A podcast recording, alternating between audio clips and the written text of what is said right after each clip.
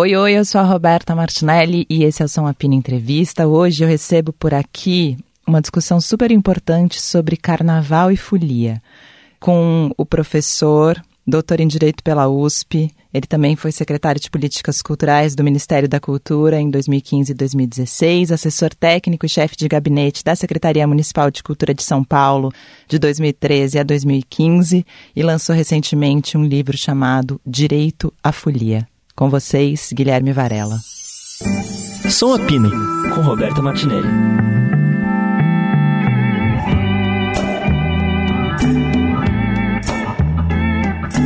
Hoje eu tô com Guilherme Varela, que lançou recentemente o Direito à Folia, o Direito ao Carnaval e a Política Pública do Carnaval de Rua na cidade de São Paulo. Bem-vindo.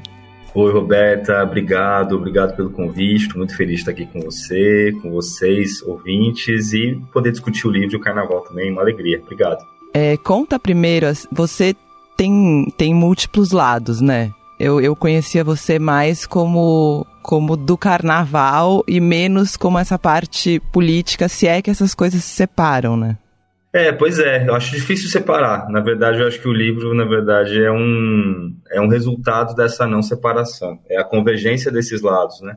A gente, eu brinco carnaval há muitos anos, a gente tem um bloco de carnaval que tem 17 anos, então o interesse pelo carnaval vem da folia, real, prática, empírica, é um interesse empírico. Com quantos anos e... você tinha quando começou o Saia de Chita? Ah, o Saia, o Saia existe desde lá para 2007. A gente fundou o Saia em São Luís do Paraitinga. Nós íamos para São Luís, né? São Luís tinha uma coisa do carnaval menor, depois teve aquele, aquela tragédia e tudo, depois aquele enchente, né? Recuperou, mas perdeu um pouquinho sua conformação inicial. A gente fundou o Saia lá, lá para 2007, mais ou menos. E éramos novinhos, né? Todo mundo Sim. novinho. Assim. Super pois é. novo. É. Pois é, então a gente tá, agora já tem a nova geração, os filhos já foram nascendo. A gente fundou o Sainha, que é o nosso bloco infantil, porque a gente ia pro Saia para pular, só que tinha que levar os filhos. Aí a gente fazia uma matinezinha antes, e aí a gente fundou o Sainha e começou. E aí isso aí é um projeto próprio hoje, super legal e tudo. Isso é Mas... engraçado, né? Que eu, eu tava. A gente marcou de ir numa matinê com as crianças, não sei o quê, e aí uma amiga falou, mas calma aí, vocês vão fantasiadas? Aí eu falei, claro, é a nossa chance maior. Eu falei, a gente é a oportunidade que a gente tem de ir junto. Exatamente, exatamente. Quando a gente manda o convite, inclusive, do Saim, a gente fala, ó, as crianças são responsáveis por levar seus pais e mães para a festa. Então é meio isso. Assim. Sim. E aí, no final das contas, Roberta, o carnaval, além desse interesse de folião, ele surge assim como um imperativo na minha vida por causa da prefeitura. Quando estávamos na gestão Haddad, em 2013, eu fui assessor do Juca Ferreira, Juca Ferreira era secretário, depois eu fui chefe de gabinete dele e estava na, na, naquela fatídica reunião em que é, aconteceu a, a, reivindicação dos blocos, né? Eles se organizaram em torno de um manifesto chamado Manifesto Carnavalista, que trazia essa reivindicação do direito à folia. Então virou uma pauta de gestão pública. Era um gestor público executando uma, implementando, executando uma política. Só que quando a gente saiu da prefeitura. Isso era 2013, é isso? Isso era 2013, né? Até 2015 tudo. Depois eu fui para o Ministério da Cultura, fui secretário de Políticas Culturais lá. Só que minha trajetória acadêmica sempre estava ali conciliada. Sempre fui da. É, minha pesquisa acadêmica sempre foi na área de política cultural e de direitos culturais. E eu estudava o Plano Nacional de Cultura, estudava o sistema federalista na cultura, direitos e tudo. E resolvi fazer uma inflexão para o carnaval no doutorado. E eu falava, isso vai virar meu projeto de pesquisa acadêmica. Eu senti de fato uma lacuna na, nos estudos jurídicos sobre o carnaval. Porque o que acontece? É, tem muito estudo sobre o carnaval na antropologia, na sociologia, na comunicação, só que falta um olhar do Estado e da política pública sobre o carnaval, um olhar do ponto de vista de pesquisa, científico. Então, me debrucei durante anos. Então, esse livro, no final, é resultado de três facetas aí, né? De folião, de gestor e de pesquisador sobre o mesmo tema que é o carnaval. Então, no final, não tem aquele distanciamento do seu objeto acadêmico, que a visão mais tradicionalista da pesquisa fala você tem que ter um distanciamento frio do seu objeto acadêmico, muito pelo contrário, é uma aproximação quente do objeto acadêmico. É, eu discordo total, acho que a aproximação é importantíssima. É, mas isso já também está superado, assim, tem várias linhas que dizem que é muito importante você ter algum tipo de aproximação para conseguir ter alguns recursos e algumas visões que você só vai ter pela proximidade. Então um pouco isso, é o resultado do livro, né? Essas facetas todas. Sim. É, é, louco isso você falar, né, da proximidade do distanciamento, porque é, a gente, nessa época do ano, né, a gente sempre fala de carnaval e é super e, e, sempre cai num assunto político e sempre cai num assunto de gestão independente se, seja, se, se é um artista, se é alguém que está pulando cara, enfim, a gente sempre cai nesse assunto e todo mundo meio sabe disso e fala do carnaval como um direito à ocupação à cidade, como tá, mas ninguém sabe de fato, né? Quando eu leio direito à folia, eu tenho um estranhamento, tipo, nossa, a gente tem esse direito mesmo? É isso. É. E esse estranhamento, imagina, você teve um estranhamento e você não é propriamente do campo jurídico, apesar de lidar com vários temas dele. E de Mas, ter feito quatro anos de direito. Ah, você fez quatro anos eu de fugi. direito. Eu fugi, eu era muito ruim. Olha só, gente, você conseguiu o que muita gente quer, quem tá na faculdade de direito, fugir dela. Eu assim, todo saí, mundo tenta e não consegue. Eu saí só. no quinto ano. Olha que Trabalhei coisa no Pequenas Causas anos. Olha só, Roberta podia ser uma. É isso, né, cara? É, muito bem, uma advogada, uma juíza. Muito Nossa. bom que, que, que, o rádio perdeu uma jurista e ganhou uma. Sucesso total. Mas é isso. E se imagina esse estranhamento, Roberta, na, no direito, né? Que tem uma coisa. É, vamos dizer, uma coisa positivista, uma coisa dogmática muito forte. Então, quando você enuncia um direito à folia, a primeira impressão é essa: mas existe? Que direito é esse? Que ginástica que você está fazendo? E no final das contas, depois, e é isso que me movimentou mesmo, que me, me, me moveu para fazer a pesquisa. A gente tem que aprofundar, a gente precisa formular mais, a gente precisa conseguir dar nome mais aos processos culturais que precisam de proteção jurídica, que precisam de proteção do Estado.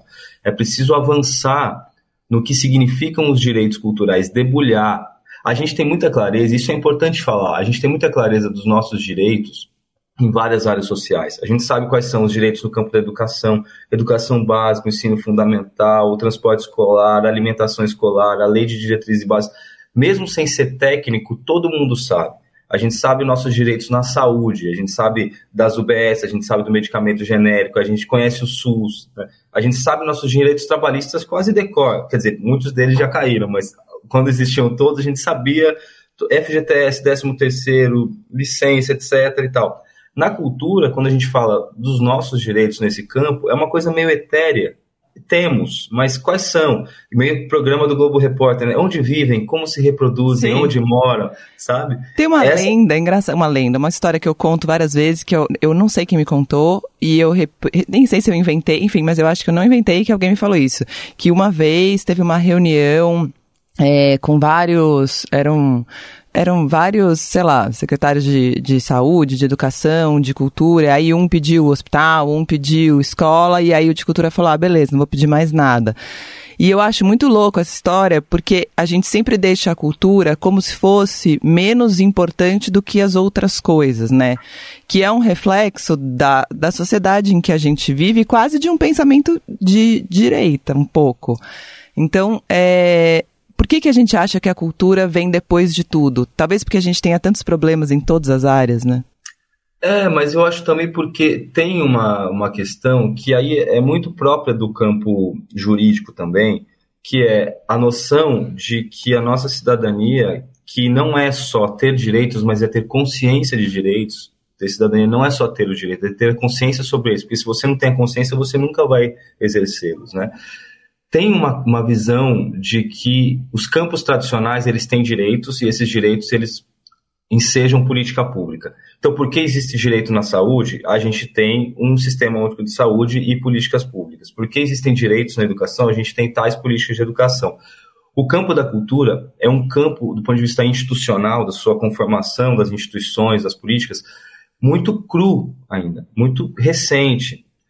E isso também dá a ideia, por esse ser um campo institucional muito pouco organizado ainda, de que os direitos ali não existem, né? que é um campo mais precário, que é uma coisa que a gente não tem consolidado, e na verdade tem.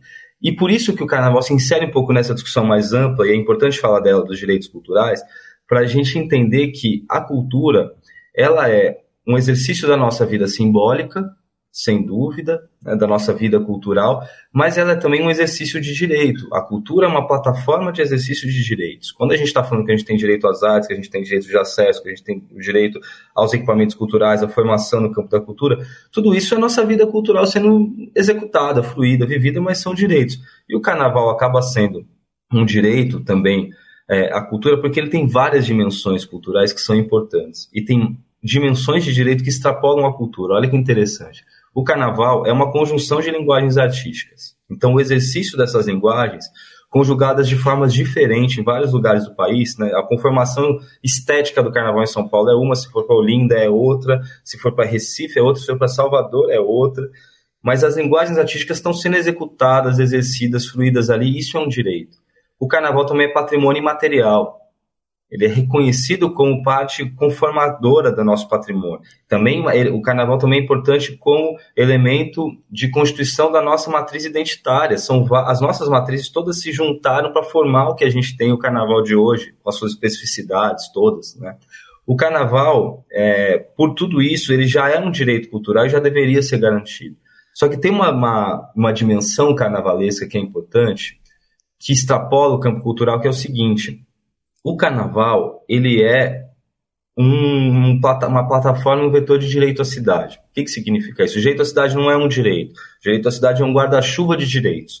É uma forma de reivindicação conjunta de vários direitos que vão culminar num outro tipo de cidade. Então, o direito à mobilidade, o direito à vida no espaço público, o direito à moradia digna, são todos os direitos que conformam uma nova cidade, que não é uma cidade normatizada, não é uma cidade voltada só para a propriedade, não é uma, voltada, é uma cidade voltada só para o espaço privado.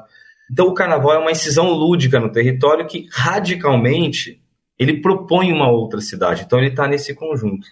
Mas tem uma outra proteção constitucional do carnaval que é importante. O carnaval também é uma liberdade, não é só um direito. E quando a gente fala de liberdade, é diferente de falar de direito. Quando a gente fala de direito, a gente fala assim: se eu tenho direito à saúde, o Estado tem que fazer alguma coisa, ele constrói um hospital. Se eu tenho direito à educação, o Estado tem que fazer alguma coisa, ele forma professores para poder dar aula. Se eu tenho direito à cultura, eu tenho que garantir equipamento cultural, professor, formação, financiamento de artista. Quando a gente fala de liberdade, o Estado tem uma postura omissiva, ele tem que tirar o time de campo, ele tem que não atrapalhar o seu exercício.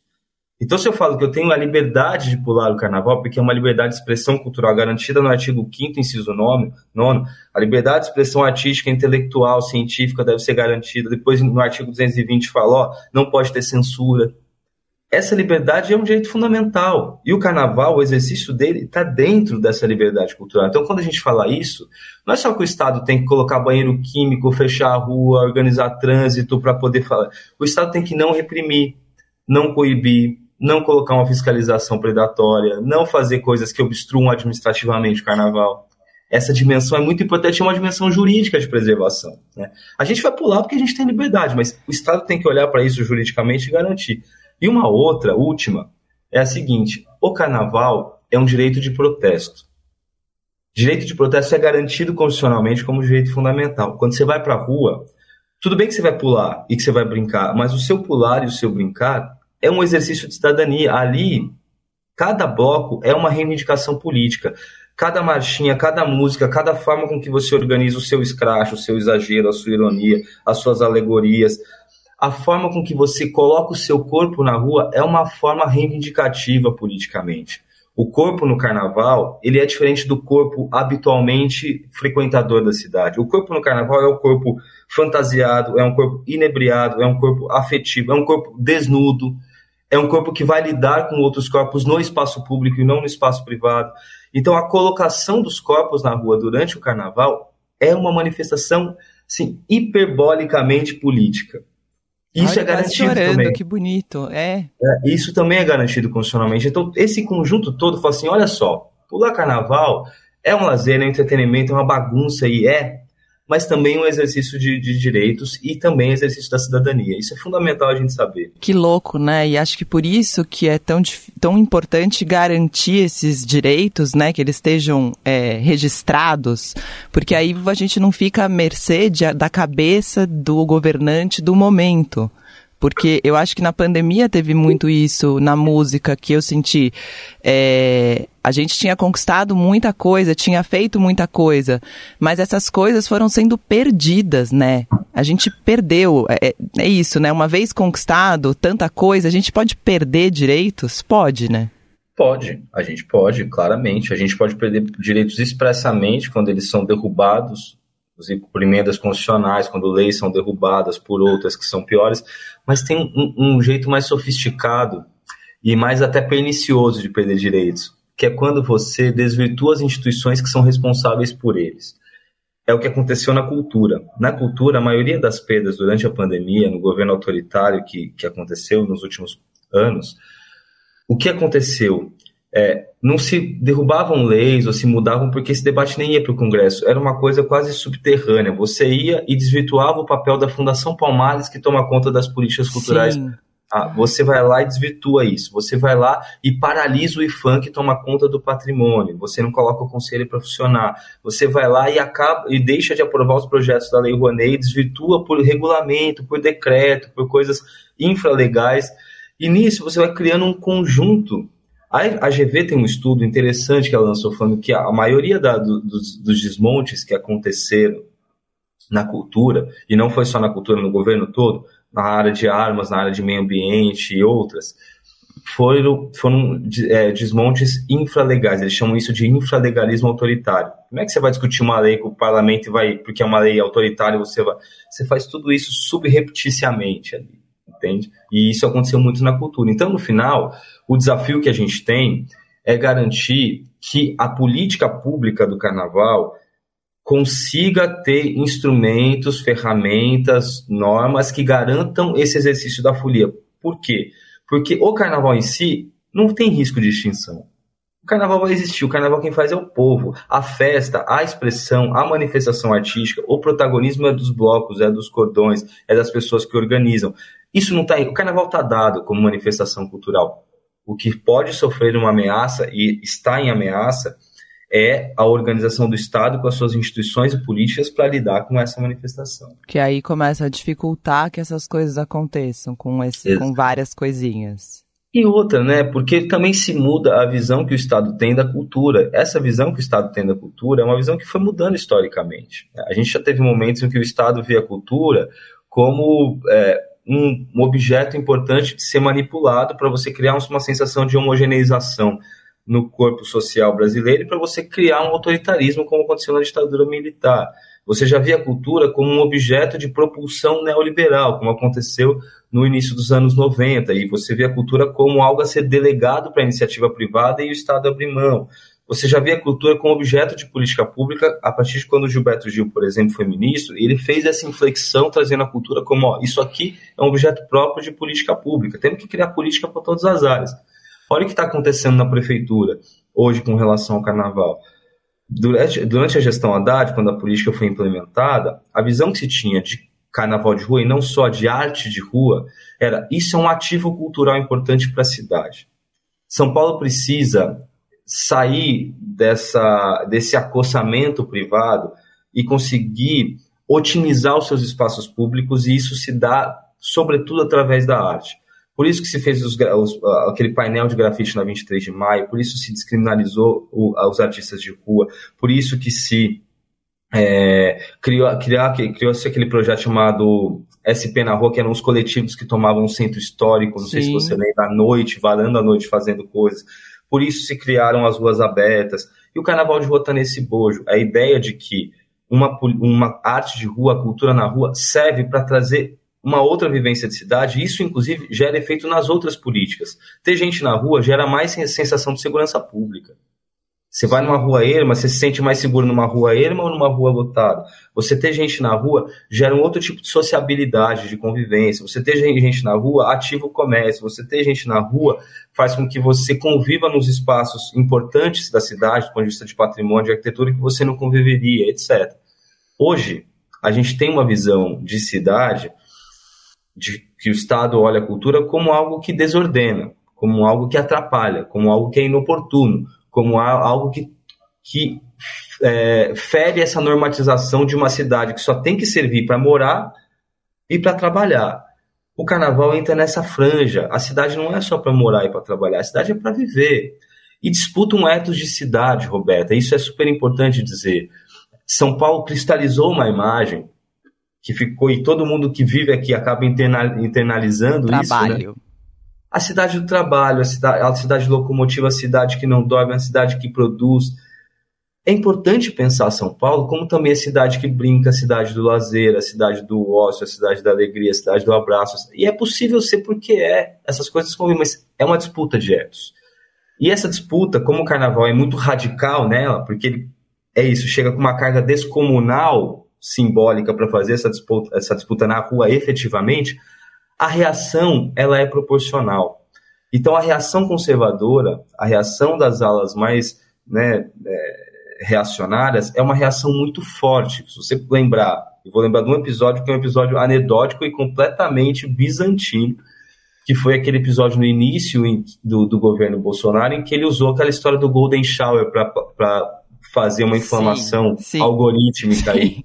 Você lembra disso? Lembro. Assim, foi no começo, era um carnaval de rua de São Paulo, no centro de São Paulo. Teve lá uma coisa que acontece, uma brincadeira, enfim, se, o que aconteceu exatamente nem vem muito ao caso, o que vem é a exploração do que aconteceu. Que é usar aquilo e falar que né, é preciso moralizar o carnaval, como aquilo pode acontecer. Eu até chamava, durante aquele projeto, processo que a gente estava discutindo no carnaval, falar, vai acontecer um fenômeno de golden showerização do carnaval que é a tentativa de moralização pelas alas conservadoras daquilo que é essencialmente libertário e que fere o status quo, que contesta o status quo, contesta a moral. Então, tudo está posto. E como a, as pessoas, né, como, como é, a cidade de São Paulo tem, tem, tem essa tem esse lance da moral muito forte, né? Tem aquele é, a abertura do seu livro é boa, né? Aquela frase do Graciliano Ramos, que o carnaval é, por assim dizer, a medida pela qual se avalia muito bem a capacidade moral de um governo. Mas a gente, é, queria que você falasse dessa frase também, mas falar também desse medo que a gente tem do descontrole, né? Exatamente, exatamente. Eu, essa, não, essa frase é, é, maravilhosa. Assim, quando eu achei ela, eu falei, gente, que coisa. E ela é muito antiga. Se você, eu não lembro a data exatamente, você pode ver até aí no livro, que eu não estou mais assim, é de, se eu não me engano, é 1911. É isso, comecinho e já tinha a preocupação do Estado com o Carnaval. Imagina isso, Graciliano escrevendo isso em, em 1911. Mas é, é, é importante pensar isso, porque no final das contas, é, são Paulo exacerba um pouco esse sentido é, normativo e dogmático de São Paulo, né, da cidade. São Paulo assim, tem uma, uma tentativa de ordem que ela vai no vetor contrário ao vetor do carnaval, que é o vetor disruptivo. Quando eu falei, eu falei numa entrevista há pouco tempo, é, essas semanas agora, de que São Paulo era o carnaval mais disruptivo. E aí, eu, eu, vários amigos de várias cidades, assim, que, que, estudam carnaval, que brincam, de Salvador, do Rio e tal, queridos, assim, falam, pô, mas que coisa é essa de que, que você tá falando que é mais disruptivo que o nosso? E eu não fiz comparação com cidade nenhuma. O que eu falei é, São Paulo tem uma conformação. Pela cidade que é, né? Pela cidade que é, porque ela tenta representar nacionalmente, porque ela tenta, para o que ela tenta representar para si, para o que ela tenta fazer com o seu espaço público, que é a máxima ordenação, para o que ela tenta fazer do ponto de vista de padronização de cotidianos, para que a coisa não saia da ordem, para o que ela tenta fazer historicamente no sentido de priorizar o espaço privado em detrimento do público. Por tudo isso, quando você coloca uma manifestação dessa e faz ela explodir, como foi que aconteceu, torna-se um carnaval muito disruptivo. Muito. Não porque outros são, sejam menos, porque são. Salvador é uma coisa impressionante. Você vai todas elas Mas a têm. cidade já tem algo de impressionante. Mas a cidade tem algo. Então, se você pensar, por exemplo, o choque com a população, né? a população que tá, tem suas casas onde passam os blocos de carnaval, por exemplo. A recepção em São Paulo é uma recepção muito conflituosa, é algo assim não deveriam estar fazendo, não deveriam estar atrapalhando o meu direito ao conforto acústico, o meu direito à propriedade que de alguma forma fica mitigado, o meu direito à segurança pública por causa desse entretenimento, por causa dessa quando você percebe que isso comparativamente com outras cidades, a recepção ela é muito mais amigável, porque aquele ethos, aquele sentimento de que eu também faço parte do carnaval, o carnaval é minha conformação aqui identitária urbana, isso é como se fosse um fenômeno só. Você mora no carnaval, naquele momento você mora fora do carnaval quando não tem carnaval, mas você mora na folia. São Paulo mora pouco na folia, deveria morar mais na folia. Né? Porque também pode ser bom morar na folia se você compreender ela de uma outra forma. Então, é, é um pouco essa questão que você coloca, que está corretíssima, que é, historicamente, São Paulo sempre tratou o carnaval de uma forma pendular, o Estado, estou falando, né? agora, é, entre negligência e repressão. Isso foi um pêndulo que sempre ia. Ora negligenciava, e negligenciava no sentido de assim, abandonar, deixar as traças dos movimentos carnavalescos desde o início do século XX. Os cordões, os primeiros blocos surgiram ali na segunda década do século, e eles meio eram. A gente não quer essa coisa desordeira, essa coisa bagunçada, essa coisa que é periférica, essa coisa que é da população negra, a gente abandona, até o momento que vai crescendo, vai tornando mais pujante, vai ficando numericamente grande, importante, vai inclusive atraindo as classes médias e altas, e o samba vem, ele faz uma conformação importante nesse sentido, e aí o Estado reprime. Ele passa a querer ordenar. Olha só, não faz os seus desfiles soltos por aí, não. Vem cá, vamos colocar vocês nessa rua. Ó, não faz em qualquer horário, não. Vem cá, vamos colocar vocês num horário que um vai sair depois do outro. Ó, não faz isso sem regras, sem ordem, não. Peraí, vamos até criar uma competição aqui pra gente ir colocando pontuação e vocês ganharem um dinheiro depois no final. Olha só, não, não vamos fazer isso. O que, que é isso que eu estou narrando? Isso é um processo de conversão de uma coisa espontânea, aberta, livre no território da cidade para um processo de ordenação dos desfiles, de institucionalização dos desfiles isso foi o processo de conversão dos blocos de cordões carnavalescos em escolas de samba, que aconteceu no Rio e depois aconteceu em São Paulo. Né? Esse processo de conversão não foi um processo pacífico. não é que os cordões e blocos queriam sair da rua, eles foram obrigados, eles eram reprimidos, eles eram. Então era a única saída que eles tinham. Isso se transformou num grande espetáculo maravilhoso, que é um dos grandes ativos da nossa diversidade, que é o espetáculo do sambódromo. Mas o rebote disso foi a, a hiperconcentração do Estado no sambódromo, ou seja, isso aqui acabou sendo o carnaval que a gente controla, que a gente sabe que está tudo bem aqui, gerou é, um carnaval de resistência nas ruas. A segunda metade do século XX, isso aconteceu no Rio e em São Paulo, e essa comparação sempre faz, porque o Rio sempre está cerca de 15, 20 anos na frente, historicamente, os processos que acontecem lá acabam, de alguma forma, acontecendo aqui também. A segunda metade foi disso, os blocos ficavam resistência ali, ficavam as franjas do Estado, as margens, fazendo como dava, fugindo da polícia, saindo à noite, saindo no horário que. Né? Tem bloco de, de, São Paulo que é de 1947, isso a Rapaz do Bexiga. Tem, o Plínio Marx fundou bloco em São Paulo da década de 70, que existe, né? E, e vários outros surgiram ali daquele movimento do teatro. Quando a gente vira para o século XXI, essa ideia de recrudescimento policial, de privatização do espaço público, coloca. A gestão Serra Caçava é um grande emblema disso. Coloca os blocos de carnaval numa situação de, entre aspas, criminalidade, de marginalidade. E existia uma obstrução que era administrativa para isso acontecer. Então, os blocos, não é que os blocos não podiam sair. Para você sair, você tinha que pedir 30 autorizações. Ah, não é que eu estou falando para você não sair, não. Pode sair, mas para você sair, você pega tem que uma pegar essa gincana aqui e é, todas essas etapas. Vai no corpo de bombeiros, passa ali, pega uma autorização da polícia militar, pega um certificado, uma licença, e os blocos não tinham condição. Então, ou eles saíam à revelia e eram reprimidos, ou eles deixavam de sair. Então, por isso que esse universo todo de atmosfera de criminalização dos blocos reprimia o Carnaval de São Paulo, que estava ali, tinha uma vontade de fazer. A virada de 2013, Roberto, é uma virada que virou essa chave, ó, blocos passam a não ser descriminalizados, serão apoiados, virou uma chave da desburocratização, não precisa desse monte de coisa, é só falar que vai sair, que a prefeitura deixa sair, e aí teve aquele crescimento exponencial dos blocos a partir disso. E é muito louco, né? Porque o crescimento do Carnaval de São Paulo é muito rápido. Eu lembro que eu percebi isso em, em 2015, sei lá. Porque era carnaval, vamos viajar, né? Ninguém fica aqui. E aí eu tava na praia e pensei, nossa, meu, tá todo mundo em São Paulo pulando carnaval e eu tô aqui, vou voltar. E aí, né, depois disso, o carnaval de São Paulo virou o que virou. Mas você falando ali dos outros estados, mas nos amigos de outros estados dão ainda uma zoada com o nosso carnaval, né? Como se é. o nosso carnaval fosse ainda meio durinho. Que eu acho que tem a ver com essa imagem de cidade que a gente criou mesmo. Exatamente. Tem uma charge, eu vi há algumas semanas, uma charge. Do, é, olha, eu tenho quase certeza que é da Laerte, eu posso confirmar, mas tenho quase certeza que é. De que eram dois quadrinhos, assim, só, na, na tirinha. Não era uma charge, era uma tirinha, com dois quadrinhos. E aí uma é os policiais vindo assim, com, é, com um cacetete, dando uma ordem, falando que uma multidão de pessoas com de fantasia. Eu, eles, o primeiro quadrinho era falando assim: vocês não têm alvará para pular carnaval. E a galera olhando. E o segundo quadrinho é: vocês têm alvará para pular carnaval e não estão pulando. que maravilhoso. Maravilhoso. Sabe? Que é um pouco isso, assim. É, e, é, e é interessante mesmo, porque até nisso, São Paulo precisou, para conseguir liberar, criar uma espécie de ordenação que fosse que desse uma segurança para as pessoas irem. Veja, é, isso é muito interessante pensar.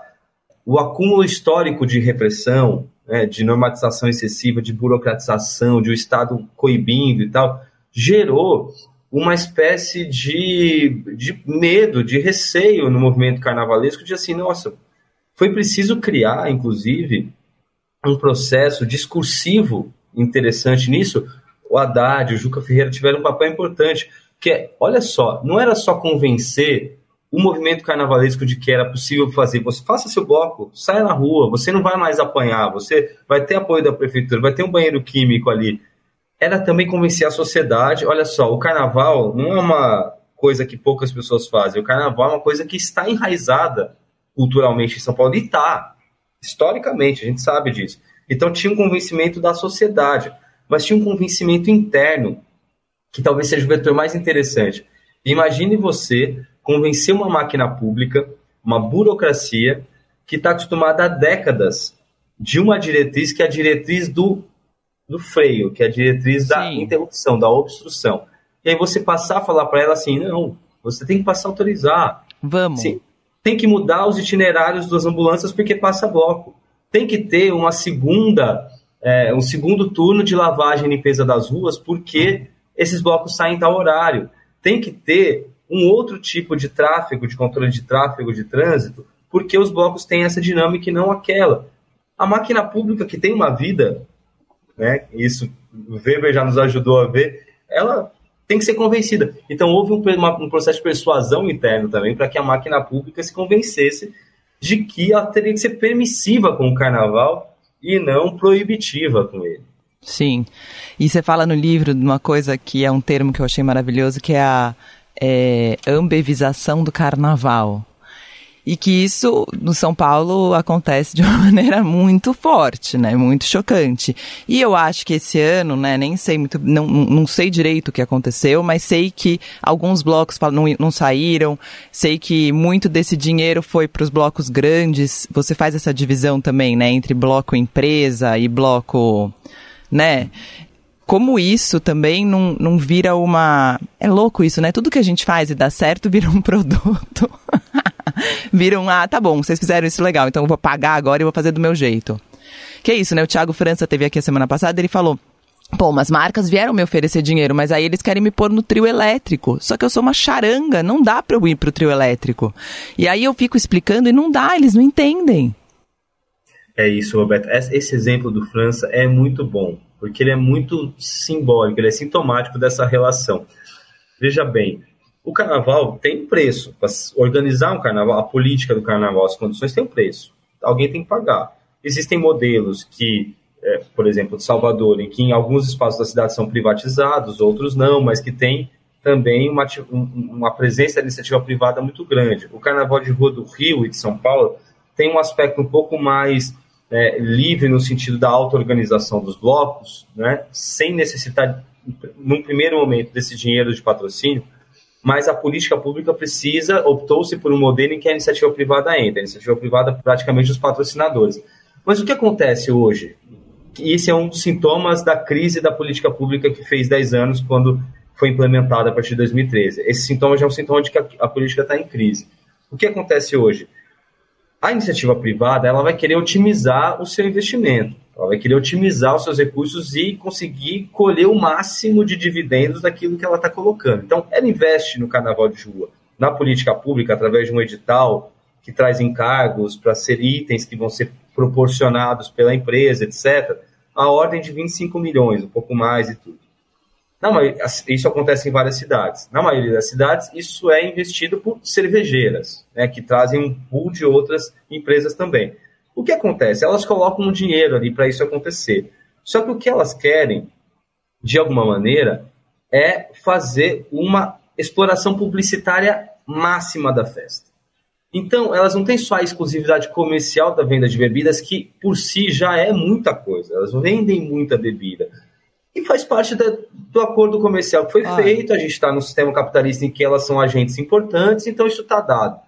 Acho que a grande questão, para além disso, é a seguinte: o carnaval propõe uma ocupação livre do território, uma ocupação pública. E essa ocupação pública significa você ter destaque para a diversidade dos blocos, as suas músicas, as suas cores, as suas fantasias, o que elas representam, a sua ligação com a comunidade, o que elas trazem culturalmente.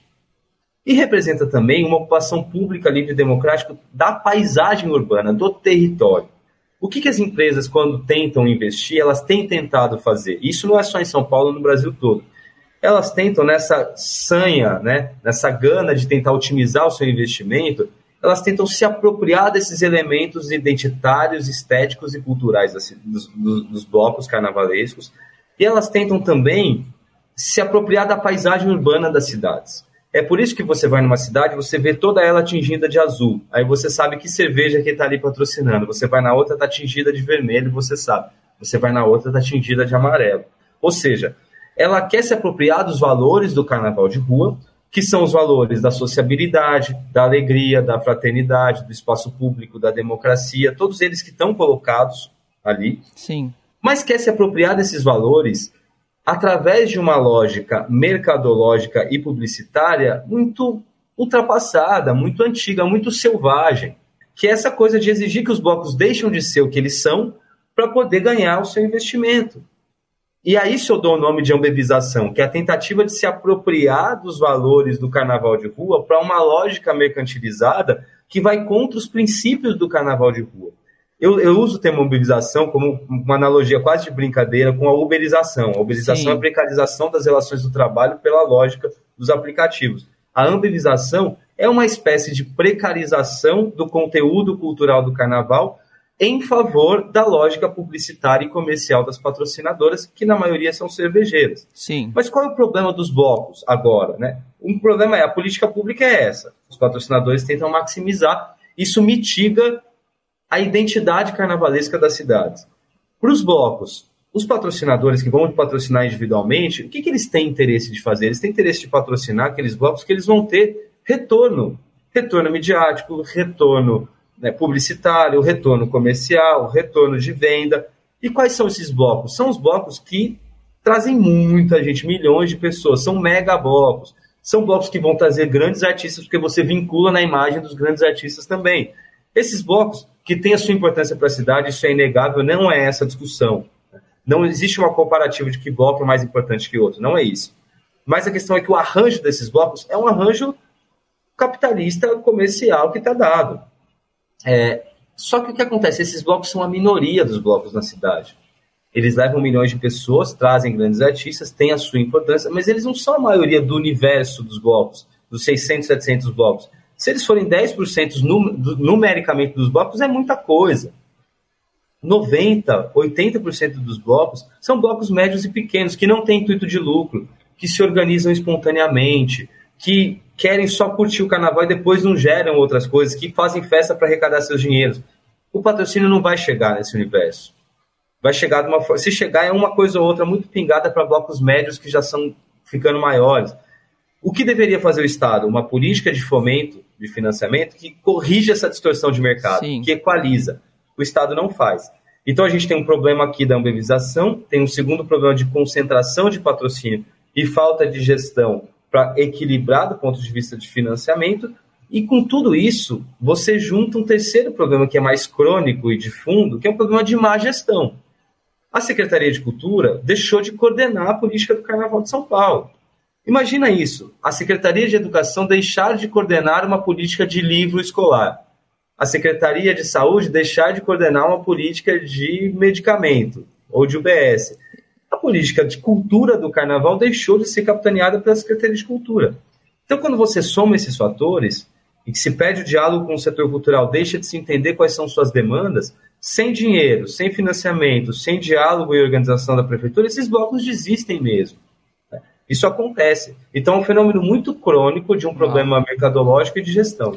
Bom, Gui, você falando do, desse, bastante, né? A gente está falando muito de política pública, e política pública virou, é, graças ao desgoverno anterior, contribuiu para isso muito, virou o famoso mamar na teta do governo, né?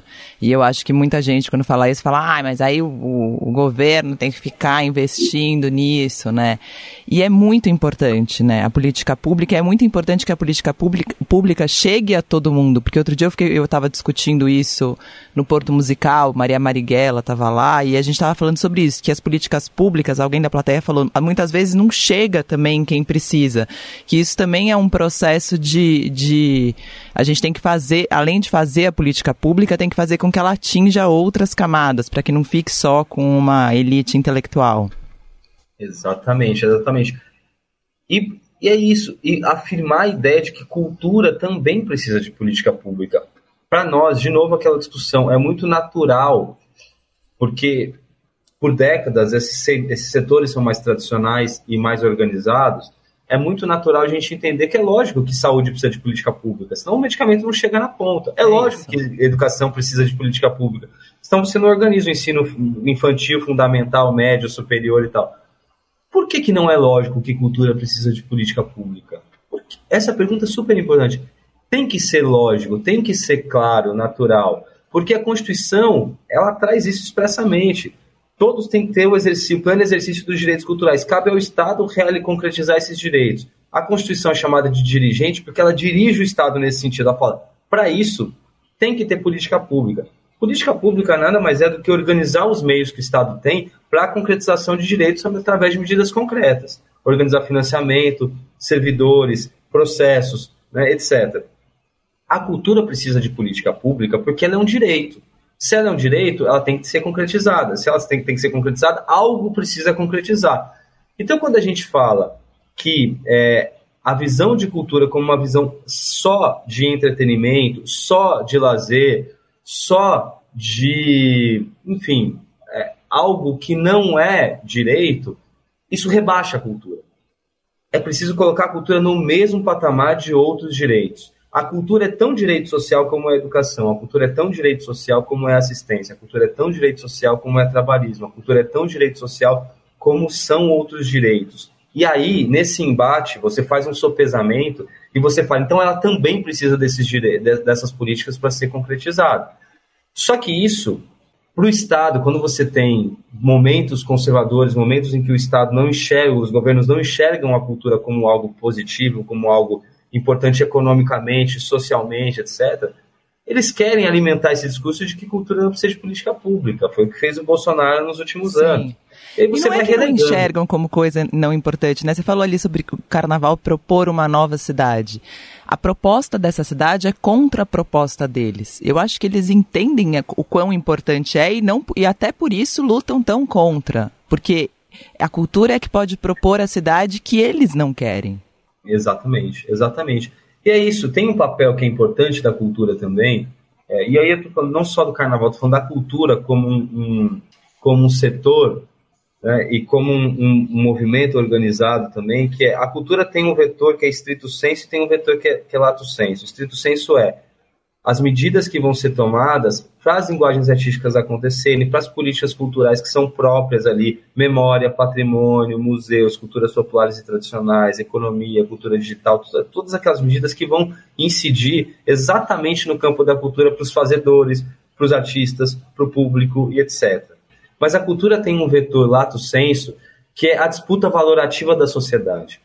Quem faz a disputa de valores é a sociedade. Os valores são constitutivos da nossa cultura. Por isso que em determinado momento histórico, o aborto é permitido e em outro momento não é. Em determinado momento histórico, as drogas são descriminalizadas e outras são hipercriminalizadas.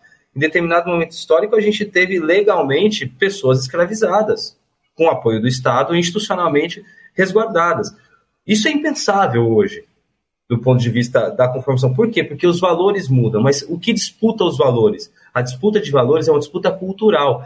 Então, tudo que a gente faz culturalmente incide na disputa de valores da sociedade. Quando a gente alimenta os processos culturais todos, desde os artísticos mais específicos e disruptivos, transformadores, até processos culturais de formação em que as pessoas ganham massa crítica, ganham consciência de leitura da sociedade, aumentam o seu repertório simbólico de, de interpretação das coisas, isso que a gente está fazendo é a disputa valorativa da sociedade. E é por isso que a gente tem que investir na cultura como política pública, para criar as condições para isso.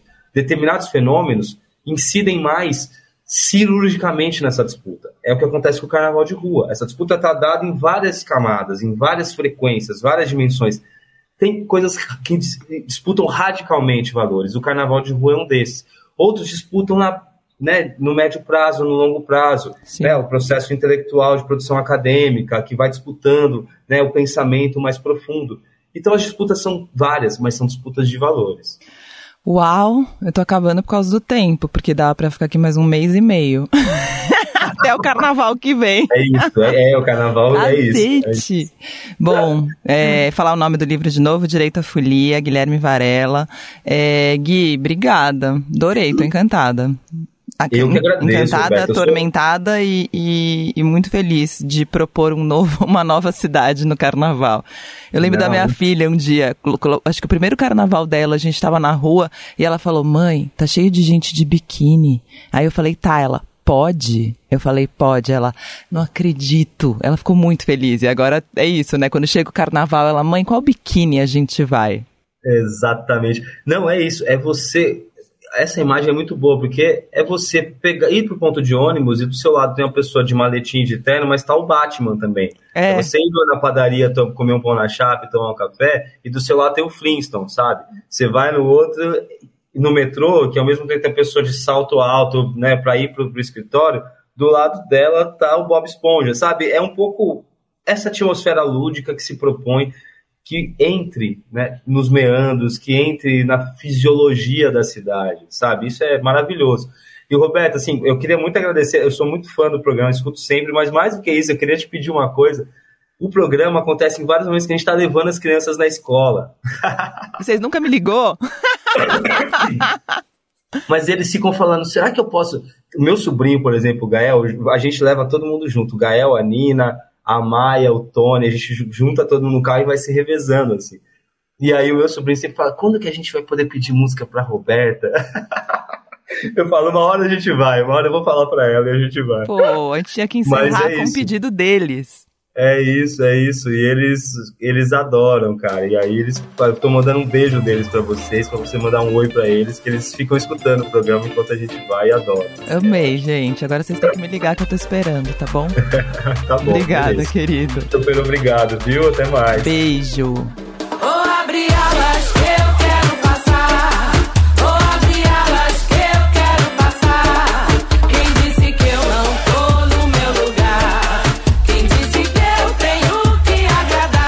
Esse foi o Som Apina Entrevista, que tem montagem do Moacir Biasi e produção da Camille Damasceno. Ô Berenice, eu